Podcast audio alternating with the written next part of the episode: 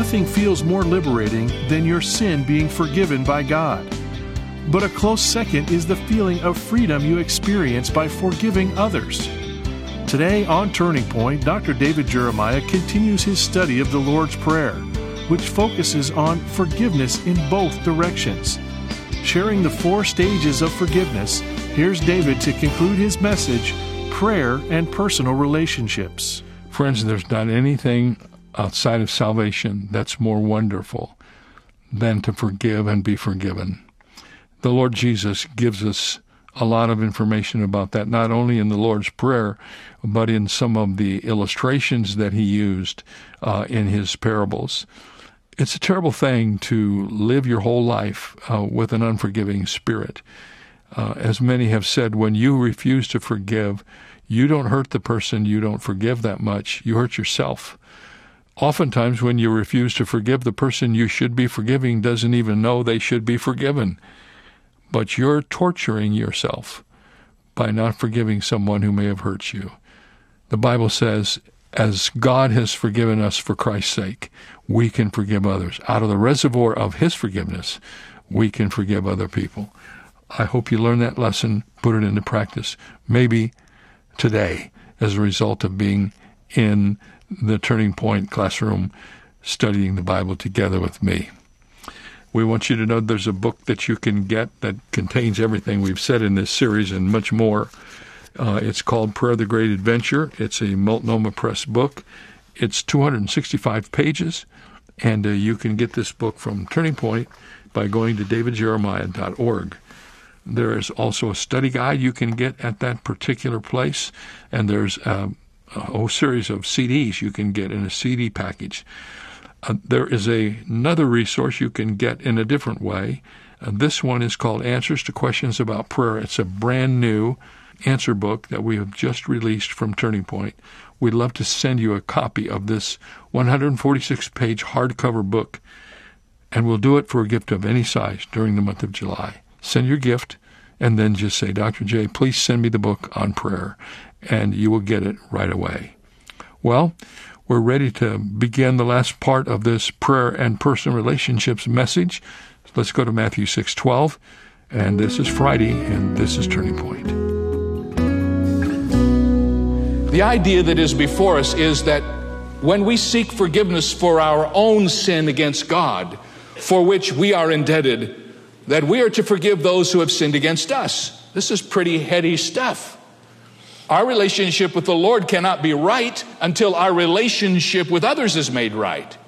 In fact, Jesus has intimated at this very thing back in the fifth chapter of Matthew when he says in verses 23 and 24, Therefore, if you bring your gift to the altar and there remember that thy brother has aught against thee, leave your gift at the altar. That's your God relationship.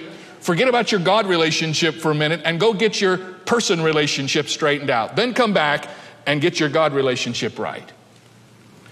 The Talmud, which is the rabbinical commentary on the Old Testament, says, He who is indulgent toward others' faults will be mercifully dealt with by the supreme judge himself. And isn't it interesting that even later in Matthew chapter 5 and verse 43, we read, You have heard that it was said, You shall love your neighbor, hate your enemy. But I say to you, love your enemy, bless those who curse you, do good to those who hate you, pray for those who spitefully use you and persecute you, that you may be the sons of your Father Jesus says if you want to be known as a God child, walk around with a spirit of forgiveness in your heart because that gives you away. And in Ephesians chapter 4 and verse 32, Paul wrote to the Ephesian believers and he says, We're to forgive even as God, for Christ's sake, has forgiven us. That's the standard. Proverbs 19:11 says that it is the glory of a man to pass over a transgression. There's something very special about a person who learns about forgiveness. But if Jesus included it in his prayer and commented on it after his prayer, he illustrated it masterfully with the story he told in Matthew 18.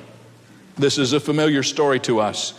If you want to follow in your Bibles, you can turn to the 18th chapter of Matthew. Kind of follow along as I review the story. Actually, the story itself begins in the 23rd verse. This provides us a final illustration to help us understand what Jesus meant when he taught us to pray, Forgive us our debts as we forgive our debtors. The text, beginning at verse 15, deals with the issue of forgiveness. But in verse 21, Peter says, Lord, how often shall my brother sin against me and I forgive him? Till seven times? And Jesus said, I say not unto you until seven times, but until 70 times seven. Indefinitely, infinitively, unendingly forgive. Then he tells a story in verse 23. He says, There's a kingdom of heaven likened unto a certain king which would take account of his servants. And when he has begun to reckon, one was brought unto him which owed him 10,000 talents. Now I want to stop there for just a moment. I want to tell you how much 10,000 talents is. 10,000 talents is so much money that it's hard for us even to conceive. For example, one talent could be worth about 6,000 days' work. So it would take this man 19 years working six days a week to earn one talent. And he owed 10,000 of them. How could a servant ever get in that kind of trouble? but he did. I don't know if he was embezzling or made bad investments, but he was in terrible, terrible straits. He had nothing with which to pay. If it is hard to believe how he got in that kind of trouble, how stupid he was to get in that kind of trouble, the thing that is even more difficult for us to comprehend is what he said when he was brought before the king. The servant fell down and worshiped the king, and he said, Lord, have patience with me, and I will pay thee all. And when we know how much he owed and we hear what he says, we almost want to laugh out loud. Sure, right. That's the stupidest thing I ever read. He would have to live 190 years and put every dime he ever earned into his debt. This man was a fool, no matter how you look at it. And so we're filled with angry responses that he would do this and respond this way. Well, you know the story. The Lord decides that he can't pay, the debt is too great. So he says, I'll tell you what I'm going to do. I'm going to forgive you all. Now, let's stop for a moment and make sure we have the cast straight. Who does the king represent? God. And who is the servant? All of us. We owed a debt we could not pay, and he forgave. How could he forgive a debt as astronomical as that? How could he forgive a debt that was so great that the only way he could cope with the greatness of it was to send his own son to the cross and let him die. Now, the scripture says in the story that once the servant was forgiven, he went out, and some of those who owed him money came to him. And while their sum is a paltry sum in comparison to that which he had been forgiven, it was a great deal to those who owed it. And they came and said, We can't pay. Would you forgive us? And the Bible says that the one who had been forgiven so much by the king grabbed hold of them by the throat and demanded that they pay him everything they owe him. And when the other servants saw what happened, they went and told the king. And the king was furious. And the Bible says that the Lord delivered him to the inquisitors. He brought him in and he was thrown in jail. And then the scripture says, and listen carefully, here's the application so my heavenly Father also will do to you if each of you from his heart does not forgive his brother his trespasses. And there's the same word. Do you get that? Do you understand what Jesus is saying? In Matthew chapter 6, verses 14 and 15, in Matthew chapter 18, in the story, what Jesus is saying is we are to forgive others what they owe us because we ourselves have been forgiven so much.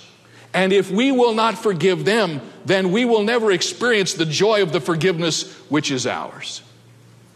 Our forgiveness of others is conditioned upon God's forgiveness of us.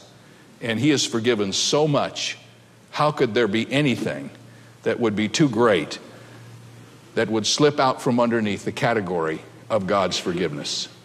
Now, I have written down in my notes next to this passage in Matthew chapter 6 four things, and I want to just run them by you quickly because this is what this passage teaches. Number one, it teaches us that we're to forgive because we are forgiven. Number two, it teaches us we're to forgive just as we are forgiven, freely, fully, unconditionally. Number three, we are to forgive that we might be forgiven. That's the gist of the passage. And number four, we're to forgive before we need to be forgiven. Now, before we go any further to make application of this to your life and mine, let me ask this question What is going on here? How can our forgiveness of others in any way condition God's forgiveness of us? Does that not make salvation a work? Does it not sound as if that in order for me to earn God's forgiveness, I have to go out and find everybody who has anything against me and forgive them? Does that not sound as if we have moved away from grace and faith and justification and now slipped back into a salvation by works? I don't think so. How many of you know that there are two kinds of forgiveness? How many of you know that when you accepted the Lord Jesus Christ as your Savior, when He came to live within your heart, at that very moment when you made that decision, at that moment there was something that happened in the court of heaven and you were judicially forgiven? The blood of Jesus Christ, God's Son, was applied to your account. Your sins were remitted and taken away, and you then, before God, were viewed as you are viewed now, clean and whole and forgiven. When God in heaven looks at your account, and he sees all that you have ever done, over it is stamped, paid in full, forgiven, absolutely, completely forgiven, judicially free. Can I get a witness? How many of you are glad for that? Isn't that good news? And nothing can change that. Nothing. But there's a kind of relational forgiveness that's locked into 1 John 1 9 and John chapter 13, where we're told the story of our Lord washing the feet of the disciples. Do you remember that wonderful story? And the disciples understood this illustration. It was to illustrate the fact that if you've been washed, you are clean every whit. That's your salvation. But every day when you walk on the earth, your feet get dirty, and once in a while they need to be washed, and that's relational cleansing. You can't ever fall out of judicial forgiveness, but you can sure fall out of relational forgiveness, can't you? The best story I know to tell you to help you understand that is this story out of my own life. When I was a teenager, my father had a Chrysler. Beautiful Chrysler, the nicest car he ever owned. He was a poor preacher didn't have a lot of new cars, but this was a new car, and he was really proud of it. A Chrysler Newport. Never forget it. That's when those cars were big old cars, you know, great big old cars. I was not yet at the age of driving, but I was getting close, and I thought I was ready. And one day when my dad was gone and my mother was gone, they had gone on a trip someplace, he had left the keys to the car on the table. And I was home alone, and I thought, why not? Why not? And young people, if you're listening to me, listen to the whole story because I got in a lot of trouble. I want you to know this, all right? I drove this car, and where I lived in Ohio, out in Cedarville, we didn't have a lot of major highways or paved roads. We had a lot of gravel roads that went out into the country. And I figured I didn't want to get in a well traveled place where somebody would see me, so I went out on a gravel road. And I was testing out this car, man, and its power, and it was awesome. And it was kind of dusty because of the dust. All of a sudden, I looked up, and some farmer in his farm truck was coming the other way. And he either didn't see me or he didn't care because he took his half out of the middle. And the next thing I know, that wonderful Chrysler was in the ditch on the side of the road. The front of it was all messed in and wrinkled up, and I was sick. I knew I was in big trouble. And pretty soon a farmer came along and he had a tractor and he pulled me out. Somehow I got that car home. I think, if I remember right, I could only turn left. I had to keep turning because I couldn't turn the other way. I got the car home and I put it in the driveway and then I had to wait. Oh, the awesomeness of the wait. Would God he would have come home when I did, but several hours later, my father came home. And I'll never forget it. I was looking through the window in my bedroom watching. My dad walked out. and he just stood there like frozen for a few minutes, and then he walked in. And he walked by me and he said, David, did you do that? I said, Yes, sir, I did. I expected some bad things to happen. He didn't say a word. I'm not kidding you. I was shocked. He didn't say a word. He just shook his head and walked into the bedroom, left me sitting there. He didn't say a word at dinner. He didn't say a word at breakfast, at lunch, at dinner the next night. Two days passed, not a word. Suddenly it hit me. This is my fault. So I went to his office. He was the president of the college there. And I knocked on the door and he looked, he was kind of surprised. I said, Can I talk with you? He said, Yeah. I said, Dad, I'm really sick about what I did. I was deceitful and I was wrong. And I know we don't have the money to be dealing with this. And I disappointed you. I ruined our trust. And I guess what I want to say is, I'm sorry and will you forgive me? He got up and came around from the desk and put his arms around me and hugged me and he said, David, you are forgiven and you will pay for the car.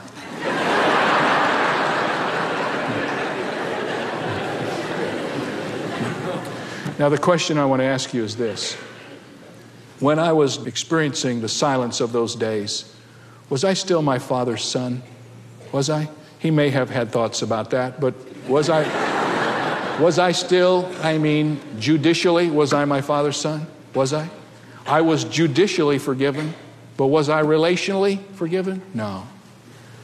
And what I had to do is go and get it right. Now, here's what Jesus is saying. Listen up.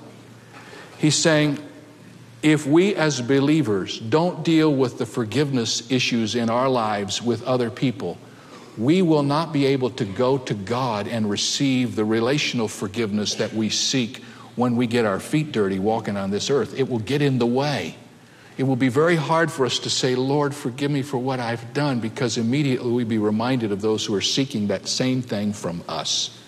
God wants us to take His forgiveness given to us and pass it out to those who need it in our lives. And Lewis Smedes says Jesus grabs the hardest trick in the bag, forgiving, and he says we have to perform it or we're out in the cold way out in the boondocks of the unforgiven cold. He makes us feel like the miller's daughter who was told that if she didn't spin gold out of a pile of straw before morning, she would lose her head. And no Rumpelstiltskin is going to come and spin forgiving out of our straw hearts. And Jesus is tough on us because Jesus knows, He knows that it is a matter of incongruity to receive His forgiveness and not offer it to others. So, the only way you can heal the pain of the hurt that will not heal itself is to forgive the person who hurt you. Forgiving stops the reruns, have you noticed? Forgiving heals your memory and changes your memory's vision. When you release the wrongdoer from the wrong, you cut a malignant tumor out of your life. You set a prisoner free, and then you discover the prisoner you set free was you. American theologian Reinhold Niebuhr saw this after World War II, and he said, We must finally be reconciled with our foe, lest we both perish in the vicious circle of hatred. End of quote. So you say, Pastor Jeremiah, that's great, and I understand what you're saying, but how does this work? How do we go about doing this? I just want to say three or four things to you that I think are helpful. There are four stages, basically, that you go through. First of all, when you're trying to figure out how to deal with forgiveness and the act of forgiveness, the first stage you go through is the stage of hurt, isn't it? I mean, it hurts. When somebody causes you pain so deep and unfair that you cannot forget it, you are pushed into the stage of hurting, stage number one of forgiveness. Because you see, if you don't hurt, you can't really deal with forgiveness. How many of you know people that are flippant in their forgiveness? Oh, I forgive you. I forgive you. They don't know what forgiveness is all about. It's just kind of a, you know, a vocal pause. But forgiveness starts with the feeling of the pain. And then after hurt, I'll be honest, comes hatred. You cannot shake the memory of how much you were hurt and you cannot wish your memory well, and you sometimes want the person who hurt you to suffer like you are suffering. And whether you like to admit it or not as a Christian, you go through the process of hate and you start making up speeches you'd like to give if you have the chance. And you construct little scenarios where they're walking along the highway on a dark night and you're driving along and no one's around and you there's your chance. I mean, you know what I'm talking about. You go through this whole thing. Hatred. And then comes stage three healing. You're given, as someone said, the magic eyes to see the person who hurt you in a whole new light. Your memory is healed, and you turn back the flow of pain, and you're free. And you say, I feel the hurt, I've experienced the hate, but by the grace of God, I forgive. And then the last stage is the coming together again. And sometimes that person gets back into your life. Sometimes that person can't come back into your life and you have to be healed all by yourself. But that's the process. And that's what Jesus is teaching. He's saying, every day when you pray, pray like this Forgive us our debts, Lord, as we forgive our debtors. Lord, as we forgive those who have hurt us, we accept the forgiveness you have offered to us. Remember, I said there were four things. We forgive because we have been forgiven. We forgive just as we have been forgiven. You remember that? Then I didn't give you the fourth one. The fourth one is we forgive before we need to be forgiven. And I never thought about that before, but if we pray this prayer every day, isn't that true? Every day we get up and we pray, Lord, thy kingdom come, thy will be done on earth as it is in heaven. Lord, give us this day our daily bread. You know we need our daily bread, Lord. And Lord, forgive us our debts as we forgive our debtors. Present tense, Lord, sometime today, somebody's going to do something that will be mean and nasty and hurtful. Create within me a, a forgiving heart, a forgiving spirit. And then try this one on. You walk out of your prayer closet and you're not out on the highway very long before somebody does it. I mean, they do it and they look at you, and before they can speak, you say, I've already forgiven you. You what? Yes, I did it this morning. You did what? When I was praying this morning before I got out on the highway, I forgave you. I didn't do it until five minutes ago, I know, but I forgave you ahead of time. You're weird. but can you imagine that? Can you imagine just kind of every day creating within yourself that kind of a spirit? Forgiveness before you need to be forgiven, before you need to offer it. Jesus said that those who live by God's forgiveness must imitate it, and that our only hope is that we will come to grips with this truth that we cannot hold the faults against others when our faults have not been held against us. Our forgiveness is conditioned upon the forgiveness that we have received. It is very seldom that a poet captures the essence of a passage of Scripture. I think they used to write poetry like that a lot more in days past than we do now. But of all the passages I have taught, here is a poetic reminder that is very close to the heart of its truth. Forgive our sins as we forgive. You taught us, Lord, to pray but you alone can grant us grace to live the words we say.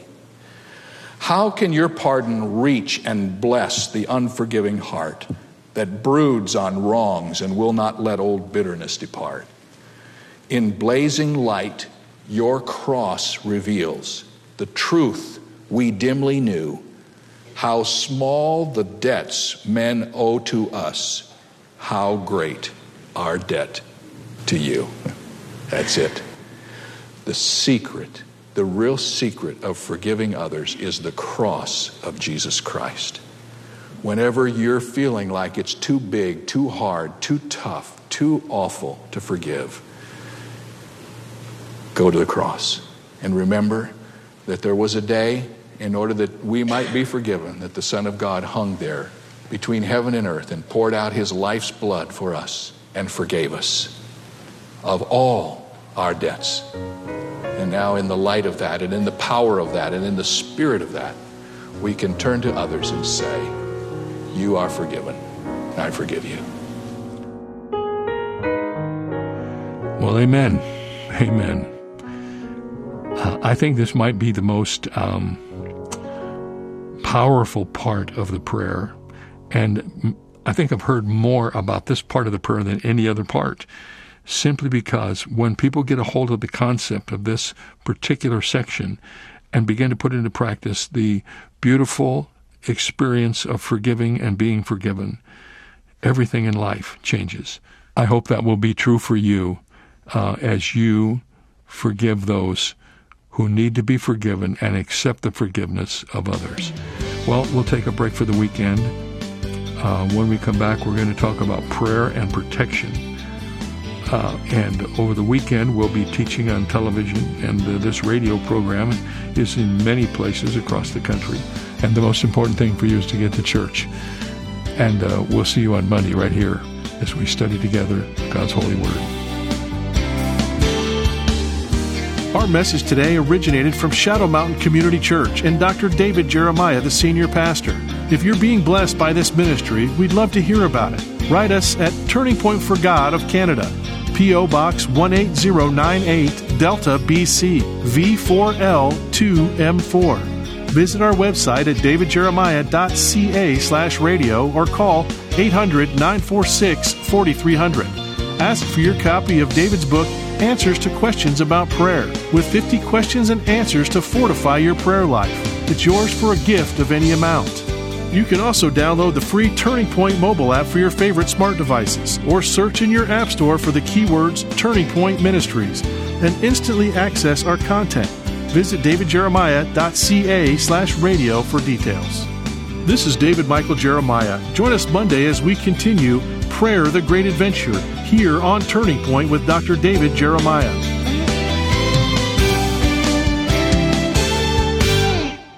One of the greatest adventures in this life is meeting with God through prayer. And to help you go deeper in your practice, Dr. Jeremiah has created a new book called Answers to Questions About Prayer. This new book, along with his classic volume, Prayer, The Great Adventure, are yours when you donate $60 to the ministry this month. And when you give $80 or more, you'll also receive these books as well as the accompanying CD, album, and study guide. Donate online at davidjeremiah.ca. Have you ever wondered what your legacy will be? The Jeremiah Legacy Society from Turning Point was created for friends of the ministry who feel called to partner with Dr. David Jeremiah to deliver the unchanging Word of God to future generations. We can ensure that the impact we have reaches beyond our days here on earth. Visit our website at davidjeremiahgift.org to learn more about how you can be a part of the Jeremiah Legacy Society.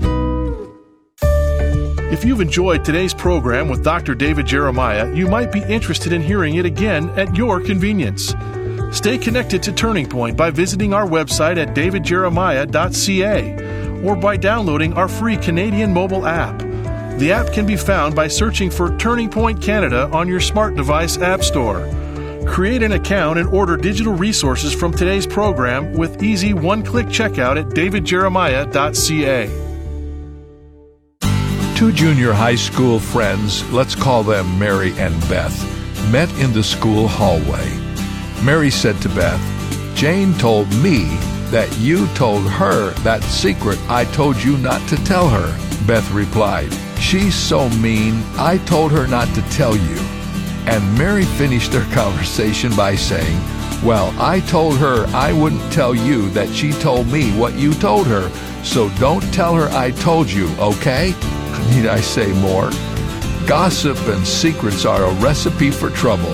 Steer clear of all such encumbrances by refusing to tell or receive words about others.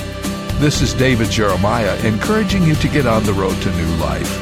Discover God's guidance concerning gossip on Route 66. Route 66, driving the word home. Log on to Route66Life.com. Start your journey home today.